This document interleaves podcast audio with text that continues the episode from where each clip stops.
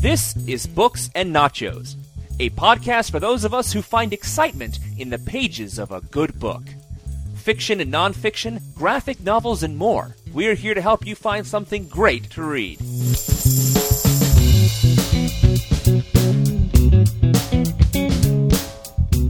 Welcome back to Books and Nachos. This is Brock, and today I will be reviewing Ian Fleming's novel Thunderball. As you probably already know, Stuart and I are reviewing all the original Ian Fleming James Bond novels as a companion piece to our 25 episode James Bond movie retrospective over at Now Playing Podcast, which you can find at nowplayingpodcast.com. Thunderball is the ninth book in the James Bond series and the eighth James Bond novel as For Your Eyes Only was the previously released book, and that is a collection of James Bond short stories. Thunderball was first published in 1961 and was actually considered to be produced as the first James Bond movie by Eon Productions, but due to the legal action surrounding this book, they went with Dr. No instead. As we mentioned during our now playing review of the movie Thunderball, and again during our review of Never Say Never Again, Thunderball is not solely Fleming's creation. I don't want to get too into that now. We covered that over there at Now Playing, but briefly, Fleming took the pieces of an abandoned Bond movie screenplay and created a novel of the treatment without first acquiring permission from the other authors, and they sued. And one of those men, Kevin McClory, won the movie rights to the characters and situations in this book, and needless to say, it caused a lot of legal issues for many, many years to come. And this is hardly the first time that Fleming repurposed material. As I mentioned previously on other Books and Nachos episodes already, Fleming used abandoned script outlines and treatments for four of the stories in the For Your Eyes Only collection. Right away, and throughout the read, I was impressed with how closely the book and the movie's plot were to one another. After years of hearing and reading how the movies and the books really don't have much to do with each other, I liked that this plot was so similar. The book works much better than the movie does in telling this story. For all the similarities to the movie, though, there is no Fiona, no Junker scene, no pointless sequences like the fight that opens the movie and ends with a jetpack. There are gadgets here, but in a much lesser role, most notably the Geiger counter camera. But again, no rocket pack, no Aston Martin car or mini rebreather. During my Quantum of Solace review at Books and Nachos, I mentioned how I wished I had read a full James Bond novel before I read those short stories because even though I enjoyed those reads, I wasn't given the adventurous bond I was looking for. I am now glad I read it the way I did. Starting off with those five stories in that collection certainly prepared me for the character of Bond I would get here in Thunderball. A man of action, but just not the amount of action I am used to in the movies. Finally, I am getting a James Bond work that James Bond is the focal point of the story. Other characters are more colorful, but few here are more interesting. For example, when I read that Bond has a scar on his left cheek, it instantly gave the character a sense of history. We see a complex character, a man frustrated with his job but completely loyal to it, who wants to do it more and better. A detective who needs to find out the answers to his case, who follows his curiosity and gets into lethal situations because of it a cool character that takes chances confronting people he has no idea of what they're capable of, and a man who seems to be turning a corner in his feelings towards the opposite sex, specifically speaking in this book, Domino. This Bond feels lived in. He is set in his ways, and he's a real pisser, but we see growth. I think Fleming does a great job with Bond in this novel. The book opens up with Bond having a hangover. and I don't recall ever seeing that in any movie. Bond is called into M's office regarding a medical report that Bond's hard living is not doing great things for his body, and M sends him to the Shrublands Clinic. I mention this scene here at all because of how much character and personality the author is able to cram into this one scene. And I got a real sense of the men and their relationship, and it starts off the book splendidly. And he does that very simply by starting off the scene with M calling 007 James, and by the end of the scene, when Bond does not take M's advice seriously, dismissing him as 007. Something as simple as what the characters call each other conveys a wealth of character, information, and made for an engaging scene at the top of the book. And here, I get my first Moneypenny scene in print. Nice. in addition to reading Moneypenny for the first time with Thunderball, I get my first Felix Leiter novel experience. Though Stuart read Live and Let Die for this Books and Nachos series, Felix Leiter getting eaten by sharks in that book I know about because when the scene appears in the movie License to Kill, the press mentioned that fact repeatedly, as do all supplemental materials I have read over the years. In fact, it is one of the few book trivia tidbits I knew about regarding the books versus the movies for years. Anyway, I like the continuity here, as he has a hook hand. So toward the end of the book, he and Bond share a laugh about the hook, but I was really surprised that no one else mentioned it at all. Not even in casual conversation or as a slur. Even when Leiter and Bond go on to Largo's yacht under false pretenses, no one comments on why he doesn't have two hands. And as written, Felix is less of a sideline coach and more hands-on, pardon the pun, than in many of the movie appearances. He actually figures out what the Spectre plan is way before Bond and the rest of the intelligence community, but Bond quickly dismisses the theory as it was too unbelievable.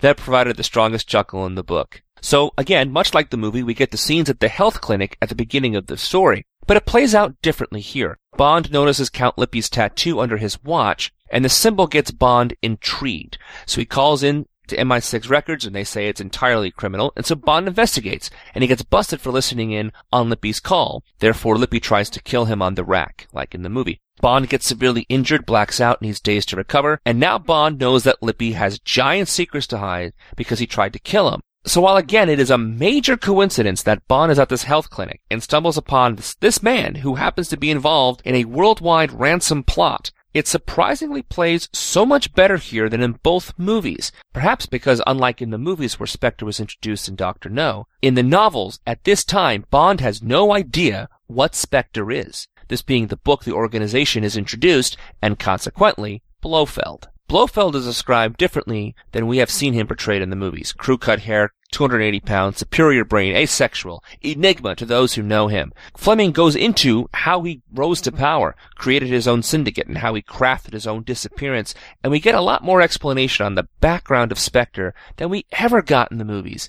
And arguably, all of this is too much. I think a bit of the mystery of the organization could have gone a long way. For example, we learn of the various Spectre operatives, backgrounds on some, and Blofeld kills one of them in typical Blofeld fashion by electrocuting him because he put Operation Omega, their grand scheme in this book, at risk by violating a kidnapped girl when they were just to return the child unharmed for the money. Since the deal parameters were not met on Blofeld's end, Blofeld actually returns half the ransom and writes an apology letter. We don't get a lot of Blofeld here. He actually appears in the beginning of the book and then disappears for the rest of the time. But I enjoy Blofeld so much. I enjoy how Blofeld's lines were written. All business. Multisyllabic. You hear the monotone voice in your head while you're reading them. I love the efficiency of this character and how he over-explains using those big words. So well does Fleming introduce him that when we read the ransom note, as Bond does in M's office, I can hear a distinct voice as it goes into how they stole the plane, how it's all business, nothing personal.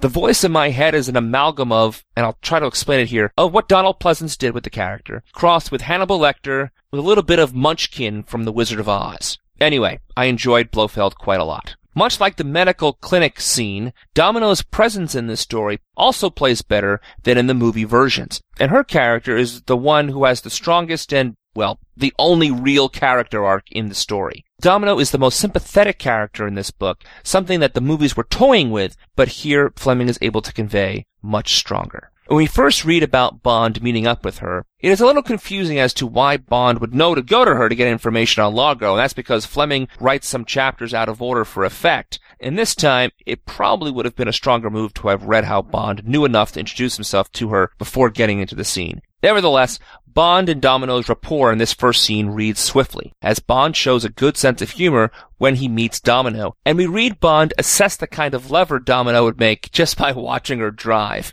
Inexplicably, he calls her a bitch after she drops Bond off, and given where the relationship goes as the book progresses, this reads as a defense mechanism, as Bond clearly is smitten with Domino. Perhaps she's a major reason Bond could open himself up to love in the next novel on Her Majesty's Secret Service. We will see. The main villain of this piece, Largo, is a capable and strong villain, one who, like Blofeld, kills subordinates who show the slightest lack of loyalty. We read the mercilessness of Largo a few times in this book, and each time it reads like a man who is ruthless in getting his plan to come to fruition. And the man is smart. Thank goodness. So when Bond goes up against Largo, we get a real sense of two men who are good at what they do, much like in Risico. Bond's first meeting with Largo was a blast to read because of all the lying going on from both men. Bond and Leiter finagle a tour of the Disco Volante, which is Largo's yacht, and uses a Geiger counter that looks like a camera the whole time to locate traces of the missiles. And Largo goes on and on about his cover story, treasure hunting.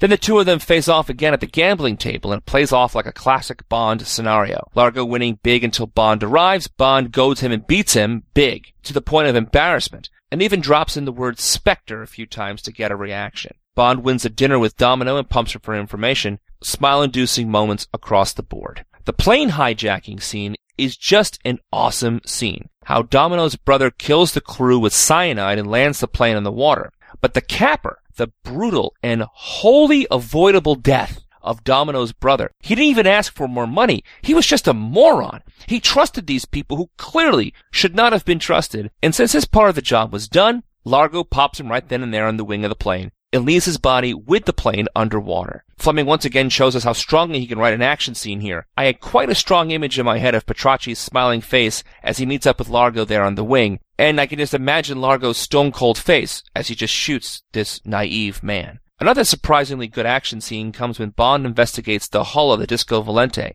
and battles underwater with a sentry.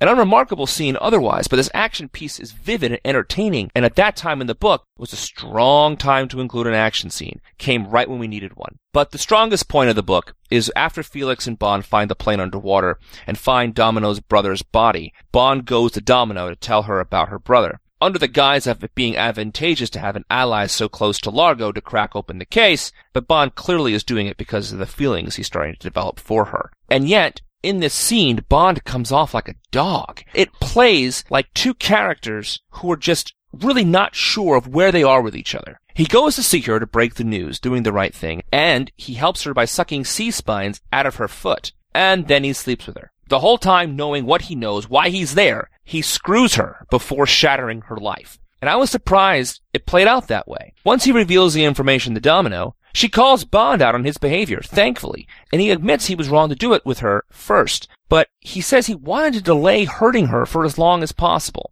And yes, that can come off like a good line. I was doing it to delay hurting you as long as possible. But as written, I actually believe Bond means that when he says it. This chapter reads beautifully. It's full of strong character development and is a major turning point in the book, not only for the plot, but for these characters, as they are falling in love with each other. And once Domino is turned to help Bond, she gets busted by Largo using the Geiger counter camera, and he tortures her for information. A discerning move on the part of the author that we don't actually read the torture, we read it happened. And we do find out later how Largo tortured Domino using ice cubes and a cigar scientifically, but we never read the scene of Largo administering the torture. So perhaps he tried to write these scenes and came up empty and handle it this way, but our imagination does so much more than trying to describe gratuitous, uncomfortable violence onto a character that we, the audience, sympathize with and actually like. The climactic ending between Bond and Largo is fantastical. There's this elaborate plan to try to catch Largo in the act with the bombs to take away plausible deniability. Largo tried to cut and run and Bond determined not to let that happen.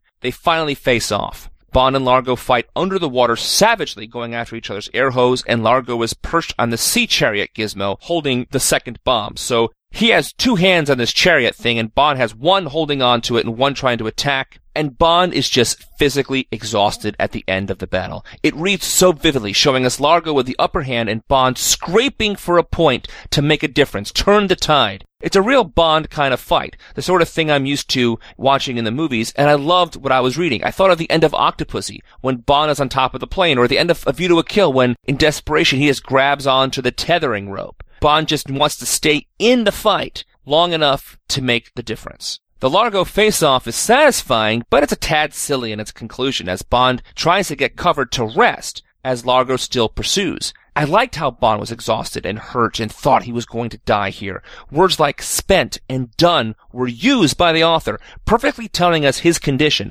how vulnerable Bond was at this moment. Vulnerable physically and of course emotionally. And right in that moment when Bond thinks it's over, Domino comes in and kills Largo. Having Domino intervene seems a little far-fetched at this point, but yes, of course, makes narrative sense. Fleming sets it up that someone has to save Bond's life here and it's better that it's Domino than Felix Leiter or a baby squid that is in the scene. But it's much like how it plays at the end of Never Say Never Again. The right character kills Largo, but I'm not completely happy with how it goes down. The underwater fights that I complained about so much in our review of Thunderball move like lightning here in the book. Bond actually gets hurt. The stakes seem higher because the goal isn't really to kill anybody, but just to incapacitate them because people will need to surface. There's a real sense of danger the whole time, unlike the movie where it's choreographed and hokey and the slow motion feel took away from just how dangerous a situation they were all in. While a great deal of this book moves well and is full of characters you get invested in, and the action scenes are strong, the book isn't without its problems.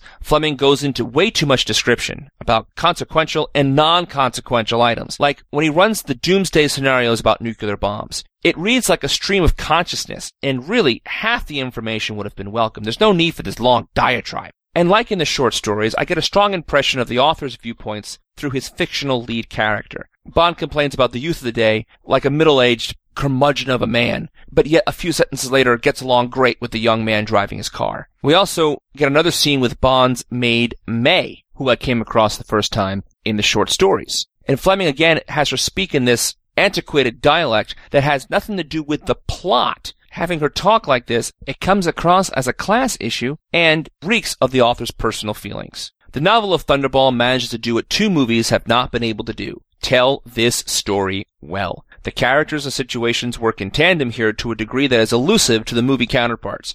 Fleming's prose may not be literature, but it reads well to this day, engrossing the reader into wanting to see how it all plays out.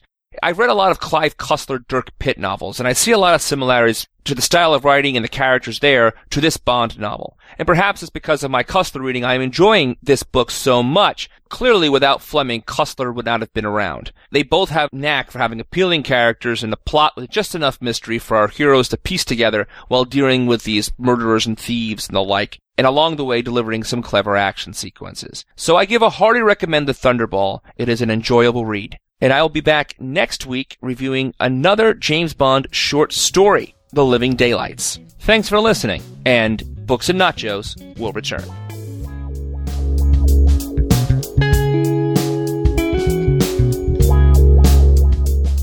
Thank you for listening to Books and Nachos. If you enjoyed this podcast, please leave us a review on iTunes, and you can catch back episodes at our website, booksandnachos.com. The music for Books and Nachos is The Right Prescription by Chai Weapon, which can be downloaded at podsafeaudio.com. Books and Nachos is a Venganza Media production. Copyright 2012. All rights reserved.